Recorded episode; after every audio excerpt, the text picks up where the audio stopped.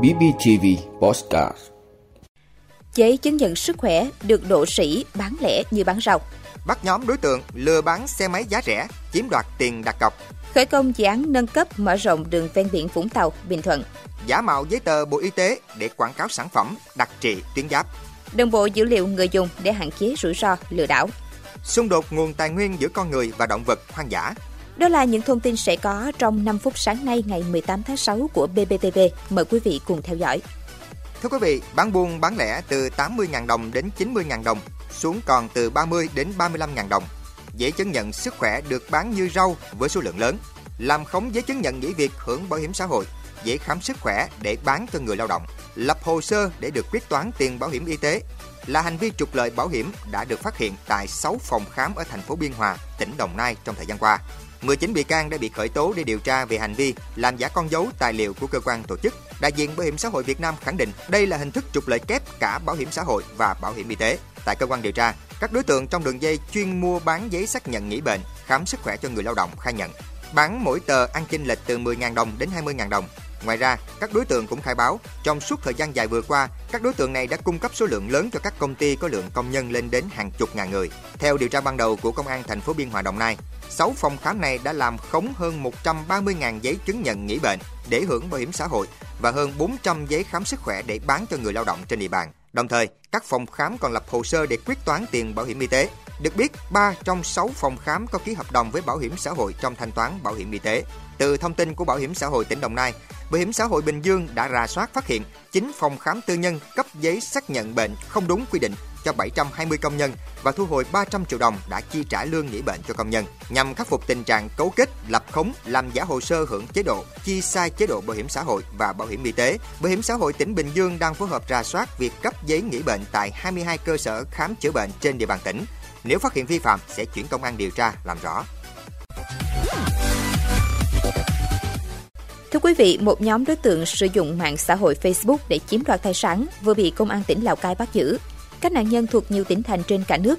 Trước đó, từ tháng 12 năm 2022, nhóm đối tượng thay nhau sử dụng một tài khoản Phạm Tuấn để đăng tải các thông tin, hình ảnh bán các loại xe máy giá rẻ. Sau khi thỏa thuận giá cả, các đối tượng yêu cầu khách hàng chuyển tiền đặt cọc. Nhận được tiền đặt cọc rồi, chúng tiếp tục sử dụng hình ảnh giả mạo đang gửi xe hoặc làm thủ tục tại cơ quan công an để khách hàng tin tưởng tiếp tục chuyển tiền. Khi người mua chuyển thêm tiền, đối tượng sẽ chặn mọi liên lạc với người mua xe để chiếm đoạt. Với thủ đoạn trên, các đối tượng đã thực hiện hành vi lừa đảo chiếm đoạt tài sản của 19 người với tổng số tiền 82,2 triệu đồng. Trong đó có hai nạn nhân ở thành phố Lào Cai và huyện Bát Sát. Quá trình điều tra phát hiện hai đối tượng trên đã thực hiện hành vi lừa đảo của các bị hại trên địa bàn tỉnh Tuyên Quang, Yên Bái, Sơn La, Hà Giang, Hòa Bình. Thưa quý vị, Ủy ban Nhân dân tỉnh Bà Rịa Vũng Tàu vừa tổ chức lễ khởi công dự án nâng cấp mở rộng đường ven biển Vũng Tàu Bình Thuận.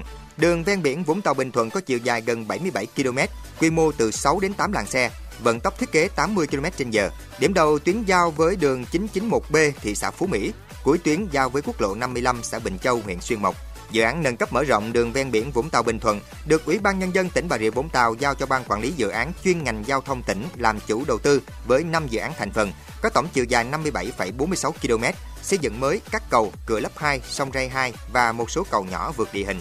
Tuyến đường mở rộng chủ yếu trùng với tim đường hiện hữu, có cải tuyến một số đoạn để đảm bảo các yếu tố kỹ thuật và an toàn giao thông.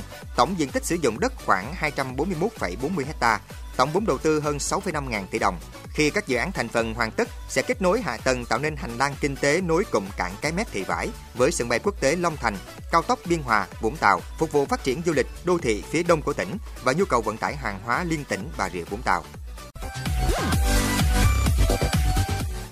Thưa quý vị, Cục An toàn Thực phẩm Bộ Y tế vừa có cảnh báo liên quan đến việc sử dụng giấy tờ giả mạo để quảng cáo và bán sản phẩm Thyroid Medication.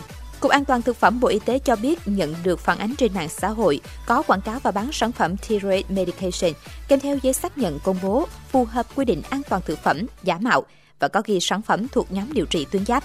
Cục An toàn thực phẩm đã chuyển thông tin vụ việc đến Công an thành phố Hồ Chí Minh. Trên cơ sở công văn trả lời của cơ quan cảnh sát điều tra công an quận Tân Bình thành phố Hồ Chí Minh, Cục An toàn Thực phẩm cảnh báo giấy xác nhận công bố phù hợp quy định an toàn thực phẩm của sản phẩm Thyroid Medication nêu trên là giả mạo. Để bảo đảm an toàn sức khỏe, Cục đề nghị người tiêu dùng không mua, không sử dụng sản phẩm Thyroid Medication có thông tin nêu trong giấy xác nhận giả mạo. Trường hợp phát hiện sản phẩm trên, Cục đề nghị người dân thông báo ngay cho cơ quan chức năng của địa phương để xử lý theo quy định.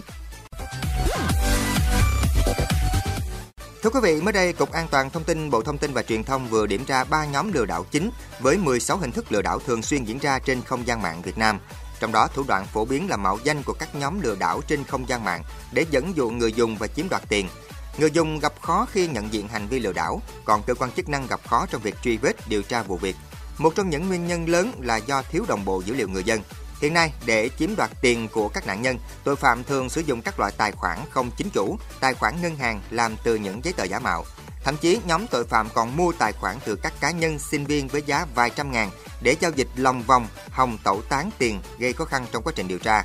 Để thực hiện được hành vi lừa đảo chiếm đoạt tài sản, các đối tượng đã sử dụng một số căn cước công dân hoặc chứng minh nhân dân giả mạo của một người khác để lập nên một căn cước hoặc chứng minh giả. Sau đó, chúng sử dụng thông tin này để đăng ký tài khoản ngân hàng, mạng xã hội để thực hiện hành vi lừa đảo chiếm đoạt tài sản. Nhằm ngăn chặn các vụ việc trên không gian mạng, Bộ Thông tin và Truyền thông đã thực hiện chuẩn hóa toàn bộ thông tin của các thuê bao viễn thông. Những thuê bao không định danh được chính chủ đều bị khóa không thể sử dụng. Mặc dù vậy, trong lĩnh vực ngân hàng, tình trạng tài khoản ngân hàng mở bằng giấy tờ giả mạo hoặc có tình trạng đi thuê những người không hiểu biết mở tài khoản và sử dụng tài khoản đi lừa đảo. Vì vậy, ngân hàng đang phối hợp với Bộ Công an với Trung tâm Dữ liệu Quốc gia để thứ nhất là làm sạch dữ liệu, dọn sạch tài khoản rác. Thứ hai là nâng cao cách thức xác thực giao dịch, dùng sinh trắc học, gương mặt của chủ tài khoản để khẳng định chắc chắn là họ đang giao dịch và kẻ gian không thể nấp bóng tài khoản người khác để luân chuyển dòng tiền. Các chuyên gia an ninh mạng đánh giá nếu giải quyết được tài khoản ngân hàng không chính chủ, lừa đảo trực tuyến có thể giảm được từ 80 đến 90%. Quý vị, tại Kenya, biến đổi khí hậu, các nguồn tài nguyên cạn kiệt đã dẫn đến vấn đề tranh chấp không gian sinh tồn quyết liệt giữa con người và động vật hoang dã. Giữa không gian mênh mông tại Mbirikani, Kenya, cuộc đấu tranh để cùng tồn tại với sư tử, biểu tượng của vùng hoang dã châu Phi diễn ra hàng ngày. Con người và động vật hoang dã bị kéo vào cuộc chiến giành nguồn tài nguyên đang ngày càng cạn kiệt do biến đổi khí hậu. Trong thời gian hạn hán, không có thức ăn, sư tử thường nhắm đến các chuồng gia súc. Cuộc chiến giữa người và thú đã nổ ra Tháng 5 vừa qua, một con sư tử 19 năm tuổi đã bị những người chăn nuôi gia súc giết chết khi lang thang vào chuồng gia súc để tìm kiếm thức ăn ở ngoại ô vườn quốc gia Amboseli. Nó là một trong những con sư tử già nhất ở Kenya.